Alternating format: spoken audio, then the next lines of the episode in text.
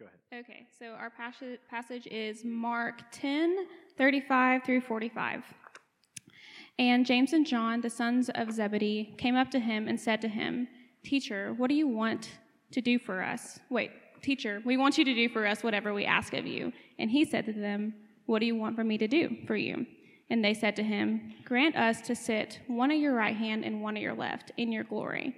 Jesus said to them, You do not know what you are asking. Are you able to drink the cup that I drink, or to be baptized with the baptism with which I am baptized?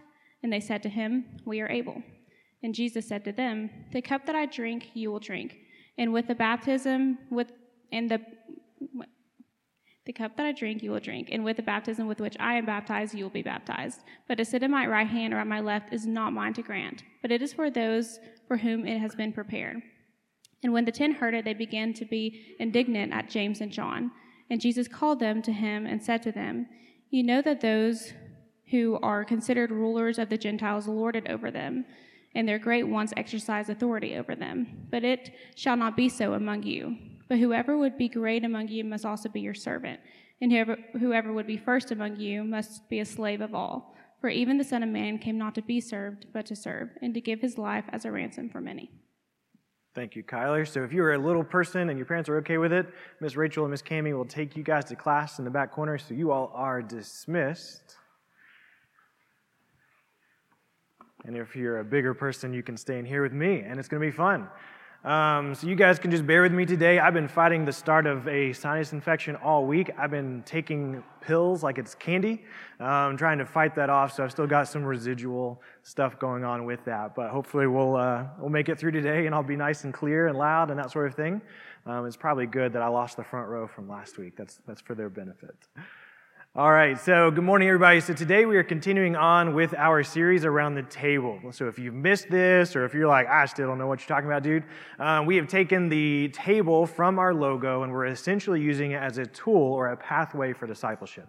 So we think we can utilize it as a way to help us understand, even though discipleship is more comprehensive than this, we see there's four basic components that we would walk somebody that's newer in the faith through, um, or even somebody that's more of a veteran in their faith. So we started out with worship. We had three weeks where we preached and discussed about the topic of worship, both within this space and within our day to day lives, um, and just how worship is comprehensive from our words that we sing and speak, and our finances and our gifts and abilities, and those sort of things. And so, if you are a Christ follower, you must engage in worship. You have no other choice but to do so because of what Christ has done. And then the second leg of our table was community. So we just spent the last three weeks talking about community and what that looks like, both within the corporate gathering within church and what it means to be devoted to a local church body and to pray together, to have communion together, and to be devoted to the preaching of God's word together. And then last week I spoke on what it looked like within the day to day life how discipleship begins to look and how the church begins to look in smaller pockets of believers, and that community is another form of that discipleship. And so First, you must, of course, engage in worship, and then you should be devoted to a local body of believers. And then now we're starting service. So we're going to spend three weeks talking about what gospel centered service looks like. And as Jerry mentioned, the last three weeks will be gospel centered multiplication, and that'll take us all the way up until Advent. So it's a fun, long series, but we're, we're enjoying it. So, um, today we're just beginning to look at what does service, gospel-centered service, looks like. And so this is kind of an overview of service. It's nothing too specific. Um, in fact, I was making fun of Jerry in our meeting in the, in the back this morning, our prayer meeting, and say, I'm going to pull a Jerry today and give you lots of scripture. And so I'm both sorry that we're going to bounce around a lot, but I'm also not sorry because it's God's word and what else should we spend our time in? So we're going to be in a lot of scripture today and it's going to be great. But before we get there, I want to give you the definition of what we describe as gospel centered service. It is in your worship guide. You have an insert um, for, for sermon notes, so it's already there for you. And there are places for you to fill things in if you like to do that to help you pay attention. Just know that point number three, there's a, a, a miss type in there, and that's my fault. I'm only an English teacher on weekdays, not on the weekends. Um, anyway, so this is the table. We'll come back to that later. But we say that gospel centered service, and this is in those sermon notes gospel centered service is knowing that Jesus Christ did not come to be served, but to serve. Gospel centered service overflows out of each of us by understanding God's unique work in giving all believers spiritual gifts in order for us to bless our communities and serve the body of Christ. That's a pretty big definition, right? I challenge you to take some time to kind of break that down and figure out what that means. But we will walk through it a little bit over the next three weeks. Um, and it's really a great picture of what gospel centered service is. Um, but today we're just kind of giving a brief overview of what a theology of service in, entails. And the next couple weeks we'll go a little bit more in depth of what that looks like. Um, so today, as you've already seen, we are in the Gospel of Mark. We're in chapter 10. So either in your worship guide or in your Bibles, just know I'm going to jump around all over the place. So you may want to flip with me or you may want to just take notes on where we go and look back later on. But today we're in the Gospel of Mark. Um, and so the Gospel of Mark, of course, is one of the four Gospels. It's believed to be the earliest Gospel that was written. Um, it also um, comes from John Mark, who essentially took Peter's experiences with God and put them into this gospel. And that's where we get the Gospel of Mark from. So, why don't we look back at the beginning of today's passage, just to kind of give ourselves a little bit of context what's going on, and then we're going to zoom out a little bit and look at other passages surrounding this one to really understand well, what is happening and why do they say the things they do in this passage? And that'll help us to get into what service looks like. So, beginning in verse 35, let's read again. And James and John, the sons of Zebedee, came to him, Jesus, and said to him, Teacher, we want you to do for us whatever we ask of you. And of course, he says to them, Well, what do you want me to do for you? And they say to him, Grant us to sit one at your right hand and one at your left in glory. Man, this is something like really audacious, right? Like, do they know what they're asking of Jesus? We kind of chuckled about this in our sermon prep last week um, as well. But this is pretty crazy. And I imagine there's nobody in here that would ever ask something of Jesus that they don't really understand, something that's really, really huge, right? Nobody's ever done that, I'm sure, but we'll come back to that later. But regardless, it's really important for us to understand what's going on in their world and in the context of their lives for us to really figure out like how in the world can they say to Jesus, do whatever we want, right? Because it sounds crazy to us, but I think if you put yourself in their shoes, you begin to understand. So to many Jewish people during this particular time when they are hoping for the Messiah. What they're hoping for essentially is a warrior king who will show up and rescue them from the terrible Romans and who will establish their earthly kingdom once again as a free nation and allow them to be, you know, ruled by their own Jewish king. So, whenever you look at the disciples or you look at James and John, they're still kind of coming out of this context where they're thinking, like, okay, Jesus is the Messiah. Here's what it means it means we're going to get rid of the Romans. Jesus is going to be our earthly king, and we get to be right there with him, right? We get to be these people that are important and people in power. But before we really get into that too much more, I want us to back up because this is actually the third time that this happens, believe it or not. They are that hard headed. It's the third time that this conversation has come up. So he's already told them two times prior that the Son of Man, who is Jesus, must die and rise again. So let's look back at these other passages. Again, you can either flip there with me or you can um, just kind of mark down where they are. I may have put them in here. Yeah, there they are. Well, maybe. This thing sometimes works and sometimes doesn't work. There it is. So that's where we're going if you want to write those down. So looking back at Mark chapter 8, verses 31 through 35. This is right after Peter has confessed that Jesus is the Christ.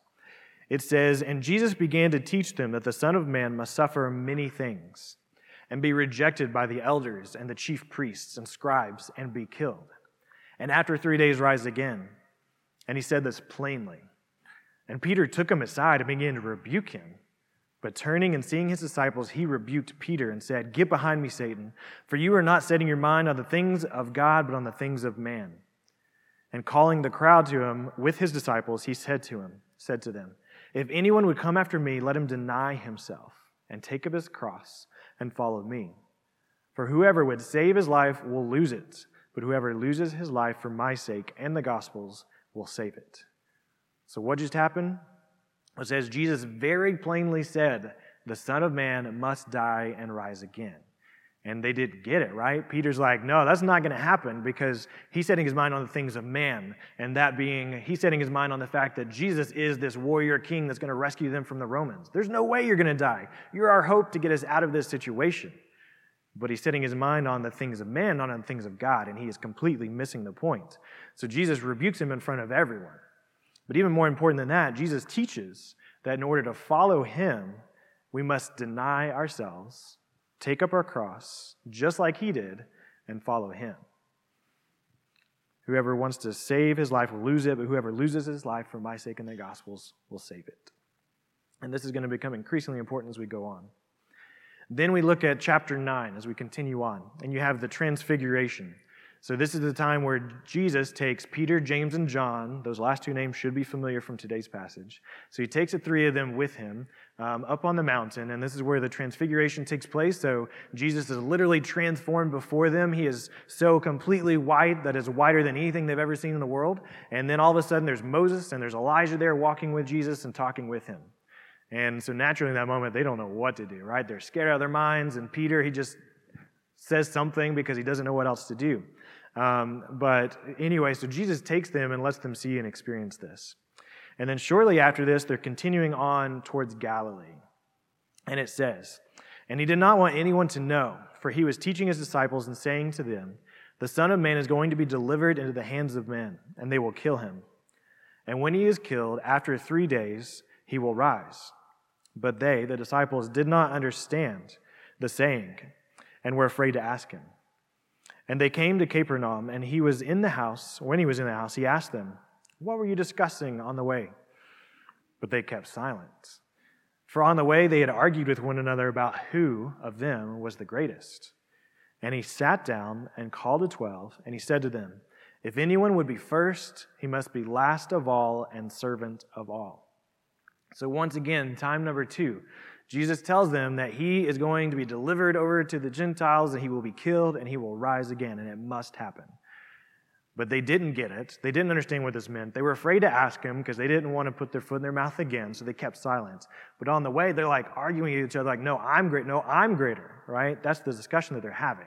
Because again, they're still thinking he's going to have this earthly kingdom, and I'm going to be number two. I'm going to be number three, right?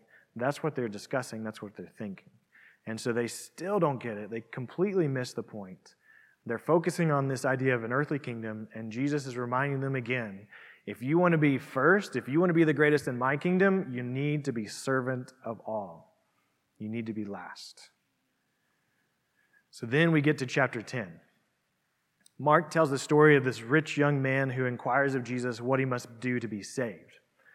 And because he tells Jesus, like, look, I've, I've already kept all the commandments, which of course isn't true. But in his own world, he thinks that he's been perfect, kept all the commandments. And Jesus lovingly goes right straight for his heart and says, well, you need to sell all of your possessions and give it to the poor and follow me.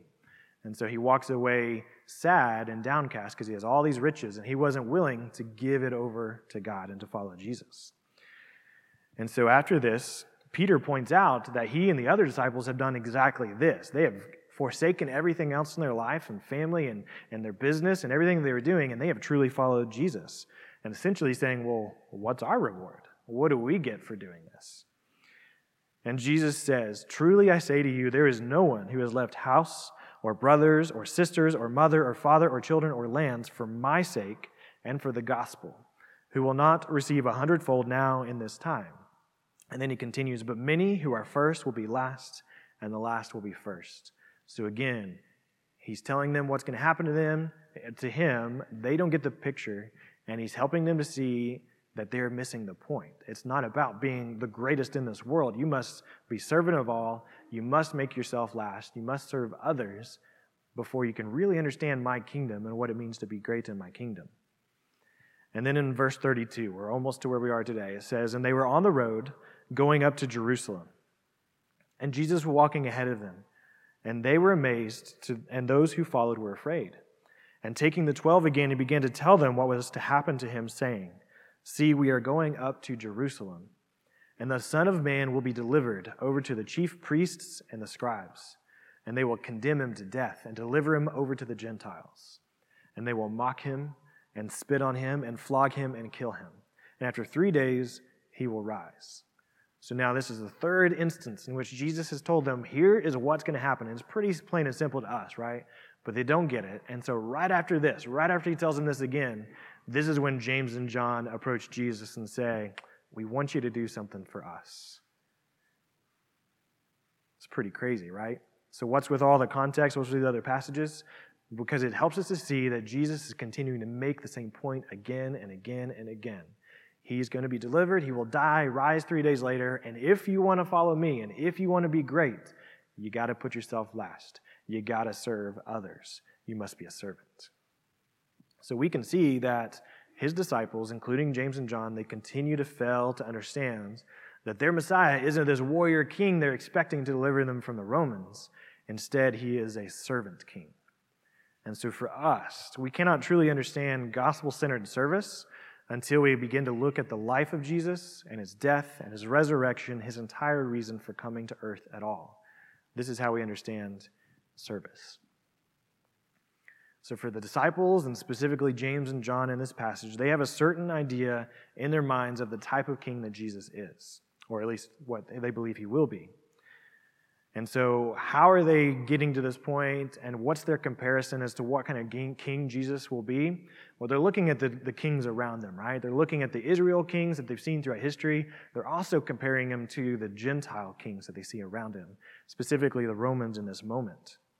So, when they look at Jesus, that's why they see this warrior, savior king, because that's what they look at whenever they see these Gentile kings around them. And so they think, and they rightly know, like, hey, you're going to have glory, right? You're going to have a kingdom, but they only see it as an earthly kingdom. And so James and John, they're like, we want to be number two and number three in your kingdom. That's what it means to be on the right hand and the left hand. That's what they're asking in this moment.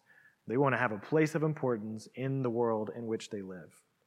And so they're only focusing on their glory, not Christ's glory. Their hearts are only set on their own names and not His. But thankfully, in this moment, Jesus is really patient with his disciples, just like, thank Jesus, he is patient with us, even though they have struggled for the third time to understand what he's saying. So instead of like rebuking them or something like that, Jesus instead takes the moment to teach them and to walk with them. So he compares um, Gentile rulers in this moment to help them understand he says, You know that those who are considered rulers of the Gentiles lord it over them, and their great ones exercise authority over them. So he's saying, you know how the, the Romans are, you know how other kings are, right? They, they rule with a mighty fist over their people, they lord it over them. And of course, this is very apparent for them in this time because the Romans have been over Israel since 63 BC, and they would continue to rule over Israel until 313 AD. So it's very apparent to them what Gentile rulers were like. Because really, Israel had been ruled by Gentile nations for much of its history. So this is very apparent um, for the, these Jews and for the disciples. So Jesus contrasts this idea of these worldly kings with what it means to be great in his kingdom. He tells them, But it shall not be so among you. But whoever would be great among you must be your servant, and whoever would be first among you must be slave of all. For even the Son of Man came not to be served, but to serve, and to give his life as a ransom for many. So he is correcting their misinterpretation of who the Messiah is in their eyes. Instead, he's telling them that his purpose is to come and to serve, to die, and to give his life for the ransom of many. So that brings us to, I think, point number one. I'm going to try to do a better job this week of not forgetting to click the little button for you guys to see. So Jesus is the suffering servant. He, this is how we begin to understand what service looks like by looking at Jesus. He is the suffering servant. So if you to look back at Isaiah 53, beginning in verse 2, it says, For he, Jesus, grew up before him like a young plant, and like a root out of dry ground. He had no form or majesty that we should look at him, and no beauty that we should desire him. He was despised and rejected by man, a man of sorrows and acquainted with grief. And as one from whom men hide their faces, he was despised, and we esteemed him not. Surely he has borne our griefs and carried our sorrows, yet we he esteemed him stricken, smitten by God, and afflicted. But he was pierced for our transgressions, he was crushed for our iniquities. Upon him was the chastisement that brought us peace, and with his wounds we are healed. All we like sheep have gone astray, we have turned everyone to his own way, and the Lord has laid on him the iniquity of us all. Truly, you can read that entire passage and see and understand that Jesus is truly a servant, a suffering servant, because he came not to be served, but to serve. He came to die, and not just die any death, but an excruciating death on the cross for you and for me. and he offered his life as a ransom for us. His blood was shed on the cross for our sins and for our shame. This is our suffering servant. This is our King Jesus. He is a suffering servant. And this is exactly what he is saying to James and to John and to the other um, disciples as well. So if you look back at verse 38, after they've asked him to place them in, in the seat of honor, he says, You don't know what you are asking. Are you able to drink the cup that I drink, or to be baptized with the baptism with which I am baptized? So the, this idea of cup and baptism, these are, these are symbols. And what Jesus is referring to when he says a cup and that he is going to drink, he's talking about his suffering. So if you were to look ahead at Mark 34 or 14, verse 34, whenever Jesus is in the Garden of Gethsemane, he says to the disciples, My soul is very sorrowful, even to death. Remain here and watch. And so, going on a little further, he fell on the ground and prayed that if it were possible, the hour might pass from him. And he cried out, Abba, Father, all things are possible for you. Remove this cup from me. Yet not what I will, but what you will. So the cup that he is referring to, this cup that they are not able to drink from, is the cup of his suffering. And we can also see this idea of the cup, the symbol, other places as well. If you look in Jeremiah or in Isaiah or in the book of Revelation, we read of the cup of the wrath of God, this overwhelming righteous wrath that no one can overcome. This is the cup that Jesus must drink from on the cross. He's drinking of the wrath of God for our sins. So, James and John, they're not able to drink that same cup that he's going to drink. And they're not able to be baptized with his baptism. So, the baptism he refers to is, is death, his death. And so, this is exactly what we celebrate when we celebrate baptism of new believers, right? It's a symbol. So, baptism symbols and represents death, right? You're placed under the water. You can't breathe under there. It represents being dead, just like Jesus died, and yet you're raised up to walk in a new life, right? And that's what it represents the resurrection of Jesus Christ as well. So the cup is the wrath that he must drink, and the baptism is his death that he must die. And so, just as we celebrate baptism and newness of life, we celebrate Christ's baptism, his death, and his resurrection. So he's telling his disciples, telling James and John, you can't do what I'm about to do. Although, in, you know, in truth, in their own sense, he does say, you, you will be baptized, but it's different, right? And so you can go, and if you look at the apostles, almost all of them died pretty terrible deaths. And even John, who didn't necessarily die a terrible death, he was boiled alive, and then he survived through that, and then he was placed on the island of Patmos to, to live the rest of his days by himself where he writes the book of Revelation. So the apostles do, in one sense, follow him, right? But it's not so good. And it's not the same because his death and resurrection is for our sins. So, our theology of service, our understanding of what gospel centered looks like, comes from Jesus himself. He doesn't lord anything over us like Gentile rulers. Instead, we can read in Philippians a beautiful passage, Philippians 2 6 through 8. It says, Though he, Jesus, was in the form of God, he did not count equality with God a thing to be grasped, but he emptied himself by taking the form of a servant. So you keep getting that same picture. Being born in the likeness of men, and being found in human form, he humbled himself by becoming obedient to the point of death, even death on a cross.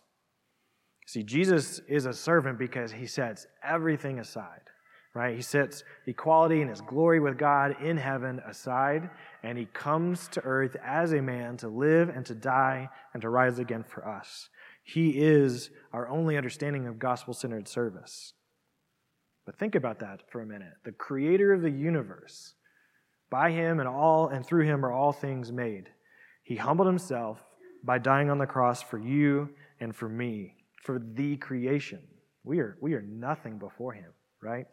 We are only jars of clay formed in his hands. And yet, he was still willing to come and to die for you and for me. So, our understanding of gospel centered service, it comes from Jesus. Now, to, to set the record straight, you and I, we are, we are just as sinful and wrong in our thinking as James and John, right? I mean, let's not kid ourselves. If we were in that moment, we would probably do something similar. Um, we may think and look at them like, how audacious are they, right? How can they even think to ask something like this of Jesus? Do they not understand what's about to happen to them?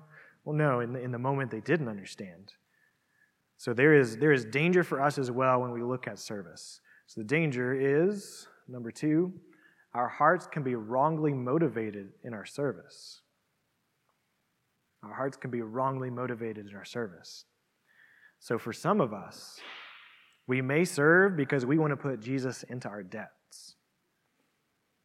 So, how many of us have ever bargained with God before, right? How many of us have ever thought, well, if I do this, if I read my Bible every day, if I say no to that sin, if I'm a good person, if I disciple somebody else, then surely God will do this one thing for me, right? We are using our service to put Jesus in our debts. We want him to be our servant, our to do our bidding. Many of us approach our relationship with Jesus this way and our service this way. We want our Messiah to do our bidding, to do what we ask because we do the right things, because we are obedient and serve Him. Or maybe you're a little bit more subtle in your sin, perhaps, right? Instead, you, you look at service as more of like a social justice warrior, right? You see that post on Facebook and you're going to like hit like and share it because that helps everybody else to see that you take your walk with Jesus seriously. Or maybe you, you want to serve in church or you want to disciple others so that everybody else will see that you are a good servant and you are a good Christian being obedient because you want everybody else to see that you're doing what's expected of you. You are a Christ follower. Sin can be oh so subtle.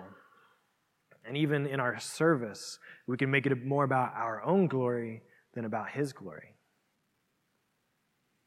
So the truth is that you and I, we, we can do nothing for Jesus. Absolutely nothing, right? We can't do anything to make him love us anymore. We can't do anything to make him forgive us any more than he already has. He's already pretty good on his own. He doesn't need us. He is not indebted to us or owe us anything. He gets along just fine. So, number three, and this is the part that's a little messed up in your worship guide because I missed it, but there's grace, and that's okay. So you can just fix it on your own. But it says, number three, we can neither serve Jesus nor others without Jesus serving us with his death and resurrection. So you may have to fill that in. I'm sorry, there's not a blank, but it's going to be okay. So we can neither serve Jesus nor others without Jesus serving us with his death and resurrection. You see, it's only out of the truth of the gospel, the fact that Jesus is a suffering servant, that we are then able to step into gospel centered service, that we're able to be obedient in Jesus as we serve Him, as we serve others. It stems from the gospel, it doesn't precede the gospel. It's something we need to remember. Going through his last points quickly, but that's okay. So it's from an understanding of the gospel that we can see, if it'll work, that we serve because he served us. So, what does service mean? What is the entire purpose of serving? So, I think if you look at service and what God's understanding is, it's something that I would call like the big M mission of God. So, God is working to reconcile the world to himself. He's been doing this since the fall, working to reconcile all people to himself. And so we are drafted into the mission of God. And it's all for his glory, for his name. We read in 2 Corinthians 5:16 and following. It says, From now on, therefore, we regard no one according to the flesh. Even though we once regarded Christ according to the flesh, we regard him thus no longer. Therefore, if anyone is in Christ, he is a new creation. The old has passed away Behold, the new has come. All this is from God, who through Christ reconciled us to himself and gave us the ministry of reconciliation. That is, in Christ, God was reconciling the world to himself, not counting their trespasses against them, and entrusting to us the message of reconciliation. Therefore, we are ambassadors for Christ, God making his appeal through us. We implore you on behalf of Christ, be reconciled to God. For our sake, he made him to be sin who knew no sin, so that in him we might become the righteousness of God. My goodness, what, what a passage. God has reconciled us to himself and then he has given us the message of re- reconciliation. Now, why in the world he does that, who knows, right? Like, why would he entrust something so magnificent and amazing to people like you and to me? It's a mystery of God, and somehow he gets more glory through it. But that's the truth. That's exactly what he does. He reconciles us to himself, and then he gives you and me, he gives Christ followers his message of reconciliation. He gives us the gospel to give away to others. That is his mission. And ultimately, that's what it means to serve others, is to, through our actions, through our service, through our words, to eventually open our mouths and give away the gospel. That's the service or the purpose of service and of God's mission in the world. Is his goal is to reconcile the lost to himself because he loves us and it's for his glory. And that's why we do anything at all. That's why we serve at all. So, why do you serve in Camp Redstone? Because we have the message of reconciliation to give to kids. We do it for his glory. Why do we serve on the worship team? Because we have the message of reconciliation. We do it for his glory. Why do we set up? Why do we welcome people into church? Why do we step out into our communities and serve in local ministries? Why do we engage in discipleship? Why do we open our mouths when we make relationships with other people? It's for His glory because we've been given the message of reconciliation to give it away. That's how we serve others. By God's grace, somehow, He gives us opportunities to open our mouths, like Jerry did this week, with the message of reconciliation and to give it away to others for the glory of God. So, this is why we're here. This is why we are called to serve and what gospel centered service looks like. We serve because God loves us. He loved us enough to serve us by sending Jesus to die for us. We serve because of the gospel, because Jesus gave his life as a ransom for many, including you and me. And then he compels us to give away the gospel. So, as Christ followers, we've been given oh so much. One of my last times that I had an opportunity to preach at Redstone Johnson City, I preached from 2 Timothy chapter 1. Um, the, both books of Timothy are some of my favorites. And so I just want to read a section of this to you and to help you understand what it means here. So 2 Timothy 1, beginning in verse 8, Paul says to Timothy, Therefore, do not be ashamed of the testimony about our Lord, nor of me, his prisoner but share in suffering for the gospel by the power of God, who saved us and called us to his holy calling, not because of our works, but because of his own purpose and grace, which he gave us in Christ Jesus before the ages began, and which now has been manifested through the appearing of our Savior, Christ Jesus, who abolished death and brought life and immortality to light through the gospel, for which I was appointed a preacher, an apostle, and teacher, which is why I suffer as I do. But I am not ashamed, for I know who I, whom I have believed, and I'm convinced that he is able to guard until that day what has been entrusted to me. Follow the pattern of sound words that you have heard from me in the faith and love that are in Christ Jesus. By the Holy Spirit who dwells within us, guard the good deposit entrusted to you. And so that day when I preach, and today, what I understand to be this, this good deposit that has been entrusted to us is the deposit of the gospel, the message of reconciliation and salvation. So, you and I, if you are a Christ follower, we have been given this amazing treasure, this amazing deposit known as the gospel. It is the only way to be reconciled to, to God. The only way to gain salvation is through the gospel itself. And so, to be entrusted with this treasure is not only to protect it, right, from false teaching and understanding that we see in the world. But we are given this deposit to also give it away to others as well. So the gospel, it urges us to give it away to others for the glory of God. It compels us to use our gifts and our words and our action to serve others so that we can give away the gospel. Now, this week, since it's just an overview of the, of the gospel, and an overview of this understanding of gospel centered service, I don't want to give too much like actionable steps. I want to kind of sit back in this understanding. Because the next two sermons, they're going to focus a little bit more on what this looks like practicality, both inside the church and outside the church, what service looks like.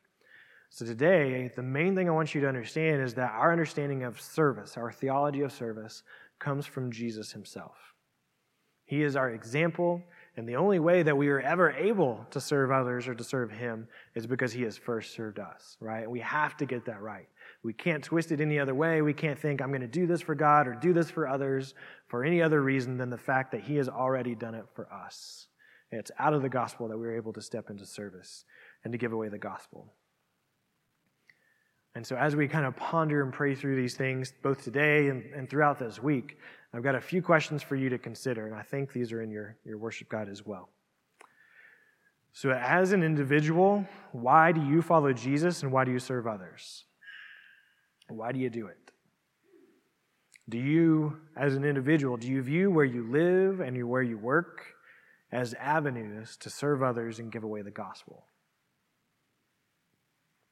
Because it's ultimately why they're there, right? That's why you live in the neighborhood that you are. That's why you work where you are. That's why you have the friends that you are. That's why your kids play soccer on the team that they are. It's all opportunities, and avenues to serve and to ultimately give away the gospel. So, as an individual, do you think of your life in this way? Do you orient your life for the kingdom, as Jerry says? As a family, if you, if you have a family, as a family, what can serving others and the church teach our children?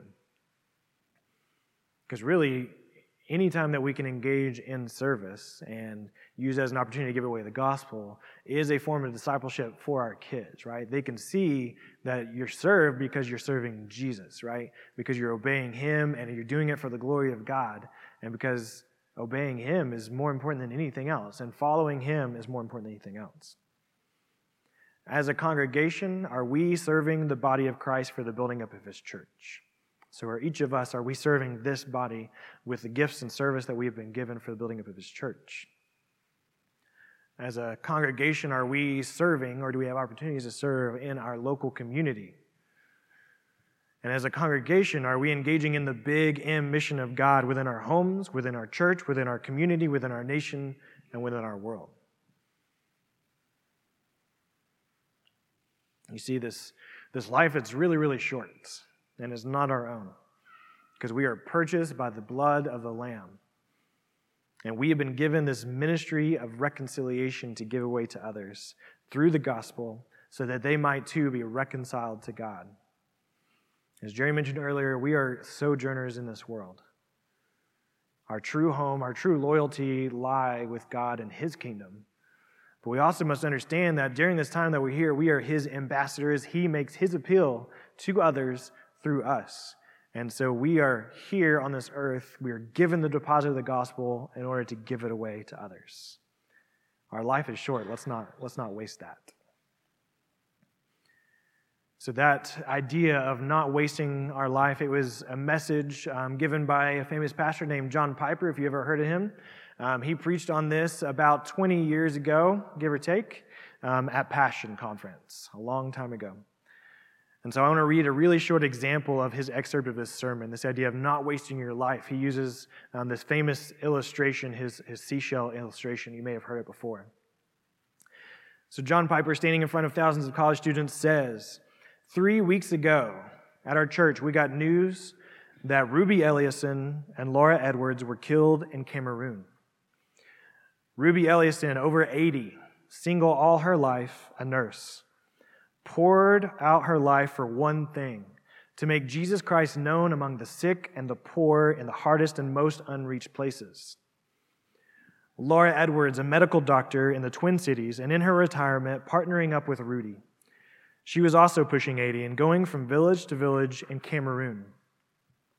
The brakes give way, over a cliff they go, they're dead instantly. And I asked my people, is this a tragedy? Two women in their 80s almost, a whole life devoted to one idea to Jesus Christ magnified among the poor and the sick and the hardest places. And 20 years after most of their American counterparts had begun to throw away their lives on trivialities in Florida and New Mexico, they fly into eternity with a death in a moment. Is this a tragedy? I asked. And later on, he continues with an excerpt from a Reader's Digest article during that time. And the article said Bob and Penny took an early retirement from their jobs in the Northeast five years ago when he was 59 and she was 51. Now they live in Punta Gorda, Florida, where they cruise on their 30 foot trawler, play softball, and collect shells. That's a tragedy, he told the crowd. So, this message that he preached on that day, it's inspired countless people to devote their lives to Jesus and to serving others, whether it's inside or outside of the church, they, they decided to take their lives seriously. That message also inspired James McNeil, if you know him, with um, Redstone Church, Johnson City. It inspired him to start The Well, a ministry that has reached thousands of college students over the years that Jeremiah and Adam both work for as well. So the question really is are you serving Jesus? Is he truly the Lord of your life? And I want to leave you with, with one final thought. And even though I've read lots of excerpts today, and that's kind of cheating when you're preaching, I want to read you one more excerpt from something else. It comes from a song by Casting Crowns called Start Right Here. It's pretty new. Um, so here are the lyrics, just part of it. I'm not going to read the whole thing. So the song goes We want our coffee in the lobby, we watch our worship on a screen. We got a rock star preacher who won't wake us from our dreams. We want our blessings in our pockets. We keep our missions overseas. But for the hurting in our cities, would we even cross the street? But we want to see the heart set free and the tyrants kneel, the walls fall down and our lands be healed. But, church, if we want to see a change in the world out there, it's got to start right here. It's got to start right now. Lord, I'm starting right here. Lord, I'm starting right now. The next verse continues I'm like the brother of the prodigal who turned his nose and puffed his chest. He didn't run off like his brother, but his soul was just as dead. What if the church on Sunday was the church on Monday too? What if we came down from our towers and walked a mile in someone's shoes? And it continues from there. So when we look at gospel centered service, our only hope is to look at the life of Jesus.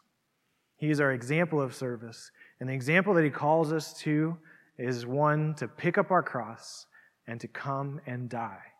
He compels us to die every single day, to die to ourselves and our desires and our wants, and to follow him fully and completely. And he has given us his message of reconciliation, his gospel, not just for ourselves, not to just keep it for ourselves, but to give it away to others. And so I believe that God's mission to reconcile the world to himself that he invites us into, that we use our service as opportunities to give that away. See, service, it's important. And our understanding of gospel centered service comes from Jesus alone. So the question is what are you going to do with what you've been given? So I'd like to take a moment and pray. The worship team's going to come up in just a second, but we're going to pray and just kind of allow it to sit and ruminate for a minute. And then we'll do what we normally do, and we'll open it up in case anybody has anything that God's kind of speaking to you in this moment that you want to share. And then we'll continue on in worship.